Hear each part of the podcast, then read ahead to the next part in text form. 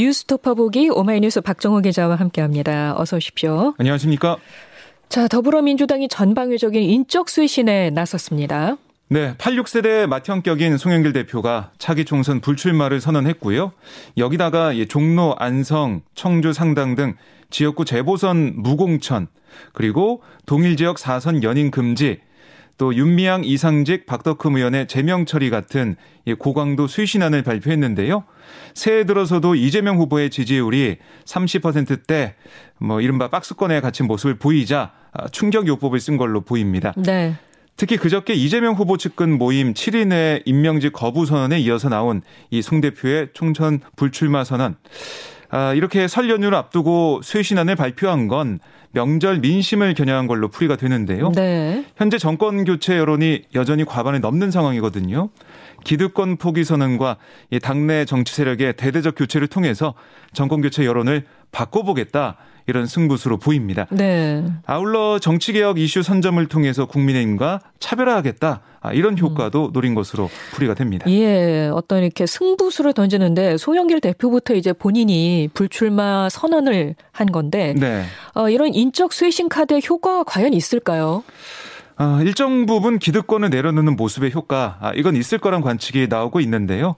관건은 다른 86그룹 의원을 포함한 중진들이 이 불출마 선언 같은 인적 쇄신에 동참을 할 거냐. 아, 이게 좀 관건입니다. 그렇죠. 그러니까 궁여지책 불출마 쇼다라는 야당의 비판이 나오고 있는 상황에서 아, 중진들의 불출마 선언이 연쇄적으로 이어져야 파급 효과가 클 텐데요. 앞으로 상황을 더 지켜봐야 할 것 같고요. 그리고 중진 의원들의 반발이 예상되는 동일 지역 사선 연임 이것의 제도화 이것도 실제로 이룰 수 있을지 주목되고 있습니다. 네. 이재명 후보는 이 송 대표의 총선 불출마 같은 이 인적 수신안에 대해서 뭐라고 했냐면 이렇게 살점도 떼어내고 있으니까 한 번의 기회를 더 주시면 정말 열심히 하겠다라고 호소를 했는데요. 설 연휴 전에 표심을 흔들 수 있는 또 깜짝 쇄신 카드가 더 나올지 그리고 이게 설 명절 여론에 영향을 줘서 아, 이재명 후보에게는 좀 반등의 기회가 될지 좀 주목이 음. 되고 있습니다. 네, 추가 불출마 선언 여부 그리고 설 전후 여론의 추이가 관건이 되겠네요. 그렇습니다. 어제 이재명 후보는 농어촌 기본소득을 약속했습니다. 네, 이 후보는 소멸 위기의 농촌을 균형 발전의 거점으로 만들겠다라면서 기본소득 100만 원 이내 지급, 또 이장수당 20만 원, 또 통장수당 10만 원, 임기 내 인상, 농림수산식품 분야 예산을 국가 예산의 5%로 확대하겠다 이런 공약을 했는데요. 이 후보는 이 농어촌 기본소득에 대해서 뭐라고 했냐면 농촌 지역에 거주하는 모든 사람에게 주는 거다. 모두에게 똑같이 해야 균형 발전이 가능하고 인구 소멸을 막을 수 있다 라고 강조를 했습니다. 아, 또 무분별한 농지 전용을 막고 농지 실태도 전수조사를 해가지고 투지를 감시하겠, 투기를 감시하겠다 이렇게 강조를 했는데요. 네. 이거는 뭐 국민의힘 윤석열 후보 아, 장모의 농지법 위반 의혹을 겨냥했다. 아, 이런 해석도 나왔습니다. 이 후보가 농업의 중요성을 강조하면서 농촌 민심에 좀 구애를 한 건데요. 그동안 선거 때마다 관련 공약이 나왔지만 실천이 잘 안 됐다. 이런 지적이 있었거든요. 예. 아, 그래서 이 후보 측은 농촌 공약의 실행 가능성 이걸 좀 계속 강조할 것으로 뭐 그렇게 예상이 됩니다. 네, 네. 그리고 이 후보가 군 경력의 호봉 인정 의무화와 예비군 훈련 기간 단축도 약속을 했더라고요. 네, 그러니까 최근 교육 당국이 군 복무 기간과 대학 재학 기간이 겹친다는 이유로 일부 교사들의 호봉을 다시 산정했고 어, 또 급여 일부를 환수하겠다 이런 통보했다는 뉴스가 나왔었거든요. 예. 이 후보가 이 뉴스에 대해서 우리 사회가 아직도 군 의무 복무로 보낸 시간을 가볍게 보는 게 아닌가 안타까운 생각이 들었다라고 설명을 했고요. 특별한 희생에는 특별한 보상이 필요하다. 조국 수호를 위해 희생한 시간을 정당하게 보상하는 정부를 만들겠다 이렇게 강조를 했습니다. 네. 아, 또한 이 동원 예비군 훈련 기간 이것도 4년에서 3년으로 단축을 하고 또 동원 훈련 보상비도 지난 총선 때 민주당 공약보다 두 배 인상한 하루 20만 원을 지급하겠다. 이렇게 약속을 했는데요. 현재 보상비가 아, 좀 2박 3일에 6만 3천 원 정도를 받고 있는데 2030 아, 남성들이 아무래도 네, 예비 훈련 네. 많이 가게 될 텐데요. 아, 이 남성들을 겨냥한 공약이 아니냐 이런 해석이 나오고 있고요. 변수로 떠오른 2030 세대 지지율을 끌어올리기 위한 정책에 좀 공을 들이는 모습 이재명 후보가 계속 보이고 있습니다. 네. 국민의힘으로 가보죠. 윤석열 후보가 탈원전 정책을 백지 화하겠다는 공약을 발표했습니다. 네, 석탄, 석유, 액화 천연가스, 그러니까 LNG 뭐 이런 화석연료 발전 비중을 임기 내 60%대에서 40%대로 대폭 줄이겠다. 아, 대신에 재생에너지와 원전을 확대하겠다 이런 건데요.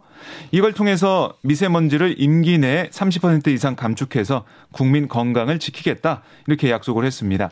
다만 윤 후보는 이 국내 신축 중인 석탄 발전소에 대해서는 뭐라고 했냐면 신축 중인 것을 중단할 수는 없다. 오래된 것보다는 신설하는 게 아무래도 미세먼지나 온실가스 배출을 줄일 수 있기 때문에 전체적 총량에서는 감축시키겠다. 이렇게 말을 했어요.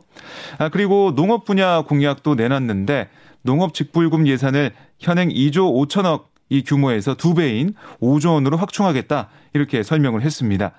역시 뭐 이런 어, 공약이 나오게 된다면 재원 마련이 관건이죠. 네. 그러니까 윤 후보는 농민에 대한 직불금 이거는 세출에서 비교적 우선순위에 있다. 불효불급한 세출을 줄여나가며 세출 구조 조정을 하겠다 이렇게 설명했는데요.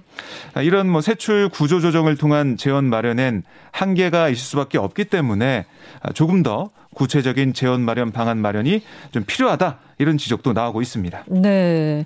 이재명 후보도 윤석열 후보도 어제는 농촌 관련 농업 관련해서 정책들을 발표했는데 네. 조금 네. 방향은 다르기는 하네요. 그렇습니다. 어 그리고 이 탈원전 반대 결국은 뭐 현 정부의 정책과 정반대로 각을 세우는 모습을 보여주는 것 같은데요. 네. 이게 화석연료 줄이는 건 좋은데 그래서 원전으로 가겠다. 이게 친환경이다라고 하는 거는 좀 논란의 여지는 있어 보이고요. 맞습니다. 이것도 뭐 TV 토론 이런 걸 통해서 여야 후보 간의 토론이 있을 걸로 보입니다. 네.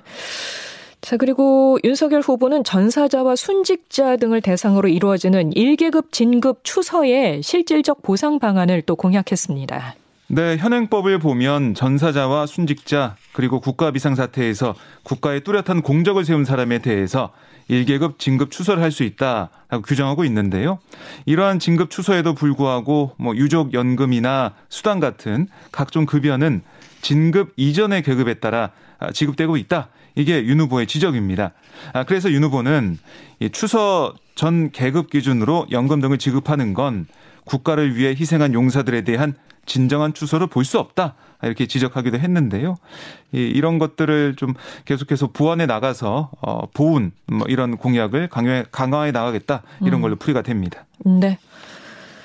어, 요양병원을 불법으로 개설해서 요양급여를 수급한 혐의로 1심에서 징역 3년형을 선고받았던 윤석열 후보의 장모. 어제 항소심에서 무죄를 선고받았네요? 네, 그러니까 장모 최은순 씨가 아, 의료인이 아닌데도 2013년 2월 불법으로 요양병원을 개설해서 병원을 운영한 혐의, 아, 또 2015년까지 국민건강보험공단으로부터 요양급여 22억 9천여만 원을 받은 혐의 이걸로 불구속 기소가 됐는데요. 재판의 핵심 쟁점 이거는 의료재단을 설립하고 경기 파주에 요양병원을 설립한 주모 씨를 비롯한 주모자 3명이 이최 씨와 동업자인지 또 이들과 최 씨를 서로 공범으로 볼 수 있는지 이 여부였습니다. 네. 근데 항소심 재판부는 검찰이 제출한 증거들만으로는 피고인이 실질적으로 요양병원 개설 과정에 공모했다는 점이 합리적인 의심의 여지 없이 입증됐다고 보기 부족하다. 그러니까 뭐, 뭐 증거가 아, 제대로 된 게안 어, 나왔다. 뭐 이렇게 얘기하면서 무죄를 선고한 겁니다. 네, 네. 어, 결국 1심과 항소심이 정반대 판단을 내린 셈이에요. 그렇습니다. 똑같은 사안을 보고 정반대 판단을 했는데요. 예. 1심은 부동산 거래 경험이 많은 최 씨가 계약 내용도 파악하지 못한 채 부동산 매매 계약서에 서명했을 리가 없다. 아, 또 최 씨의 큰 사인 유모 씨가 이 병원 행정원장으로 재직한 점 이걸 좀 보면 병원 운영에도 최 씨가 깊이 관여한 게 맞다. 이렇게 봤어요. 반면에 항소심 재판부는 최 씨가 이 사건 계약 당일 계약 당사자가 누구고 계약의 구체적 내용이 어떻게 되는지 알지 못한 채 계약 체결 현장으로 갔다. 아, 이렇게 최 씨 측의 주장을 받아들였고요. 또 최 씨의 사위 유 씨가 행정원장으로서 직원 채용에 관여한 사실은 인정하면서도 최 씨가 사위를 통해 병원 운영에 관여한 건 아니다. 이렇게 봤습니다. 아, 특히 이최 씨가 의료재단 탈퇴 이후 동업자 주 씨에게 요구한 책임 면제 각서 여기에 대한 대목은 1심과 항소심의 가장 큰 시각 차이를 보여주는데요. 네. 항소심 재판부는 이 동업자 주 씨의 범죄 전력을 열거하면서 최 씨가 각서를 요구한 건 이 주 씨의 이런 범죄 전력이나 이런 것들을 통해서 여러 가지로 뭐 돈을 못 받을까봐 여러 가지 걱정을 하면서 각서를 요구하는 거지. 네. 뭐 책임을 회피하기 위해서 그 각서를 받아낸 게 아니다. 라고 판단을 했습니다. 음. 아, 검찰은 이번 항소심 판결에 오류에 대해서 뭐 주장을 펼치면서 상고 의사를 밝혔습니다. 한편 최 씨는 이 건 이외에도 장고증명서 위조 혐의로 1심에서 징역 1년을 선고받아서 2심이 진행 중이고요. 또 양평 공흥지구 개발 특혜 의혹은 경찰이 수사 중인데요. 윤 후보 입장에서는 뭐 장모 리스크가 여전히 좀 남아 있다 이렇게 볼 수가 있겠습니다. 네. 어쨌든 뭐 어제 항소심 결과가 나오긴 했습니다만 윤석열 후보 장모의 남은 재판이 또 어떻게 진행이 될지도 지켜봐야 되겠고요. 네. 예, 항소를 다시 또 한다고 하니까요. 검찰에서. 네. 예. 3심도 좀 지켜봐야 되겠네요. 그렇습니다. 국민의당 안철수 후보 진짜 광화문 시대를 열겠다. 네. 광화문 대통령 시대를 열겠다. 이렇게 약속을 했습니다. 네. 청와대에 갇혀 있거나 숨어 있는 대통령이 아니라 시민들과 대화하고 소통하는 그런 대통령이 되고 싶다. 이렇게 밝혔고요. 또 국정 운영의 패러다임을 바꾸기 위해서 정부 명칭을 행정부로 바꾸겠다. 그러니까 안철수 정부가 아니라 안철수 행정부가 되는 거다. 이렇게 설명을 했습니다. 네. 또 안 후보는 확실한 정권 교체는 여당 후보와의 경쟁력에서 시작한다. 누구에게 표를 몰아줄 때 더 확실하게 정권 교체가 되는지 아, 누가 여당 후보를 압도적으로 이길 수 있는지 여기에 대한 국민적 판단이 있어야 한다 이렇게 얘기했는데요. 그러니까 지금 뭐 야권 후보 단일화 대상으로 거론되고 있는 윤석열 후보보다 아, 내가 더 경쟁력이 있다 이렇게 주장하면서 아, 아, 윤석열 후보를 겨냥한 모습이었습니다. 네.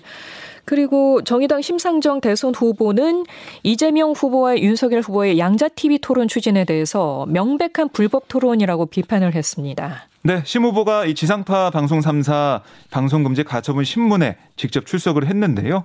심 후보는 출석 전에 이렇게 얘기했습니다. 양자 토론은 소수자의 목소리를 배제함으로써 민주주의의 원칙을 훼손하고 있다. 아, 이렇게 주장을 했고 이재명 윤석열 후보의 이야기만 들리는 게 아니고 심상정 안철수의 정책이 어, 뭔가를 알 수 있게 어, 하는 게 바로 민주주의고 국민의 알 권리다 라고 강조를 했습니다. 한편 서울 서부지법은 안철수 후보 측이 지상파 3사를 상대로 낸 이 방송금지 가처분 신청 사건에 대해 오늘 결정을 내릴 예정인데요. 이게 또 심 후보가 어제 또 신문을 받고 여기에 대한 결정도 있어야 되잖아요. 같은 사안이잖아요. 그렇습니다. 그렇게 보시면 됩니다. 예. 그래서 오늘 결정도 봐야 되지만 뭐 내일쯤 나올 심 후보의 가처분 신청 신문 결과까지 나와야 양자 TV 토론 성사 여부가 확정될 것으로 보입니다. 어허. 이게 다르게 나올 수도 있습니까? 결과가?